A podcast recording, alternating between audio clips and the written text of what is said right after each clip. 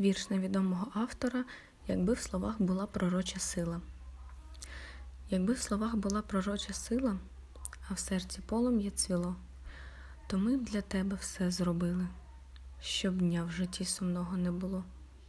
Всю доброту, яка існує в світі, всю радість, що живе поміж людей, найкращі всі на світі квіти даруємо тобі у цей святковий день. Достатком хай оселя буде повна, нехай скликає внуків та дітей, а ти, красива, горда і щаслива, до сотні літ зустрічала щоб гостей. Читала Симонова Марія, студентка 204 групи.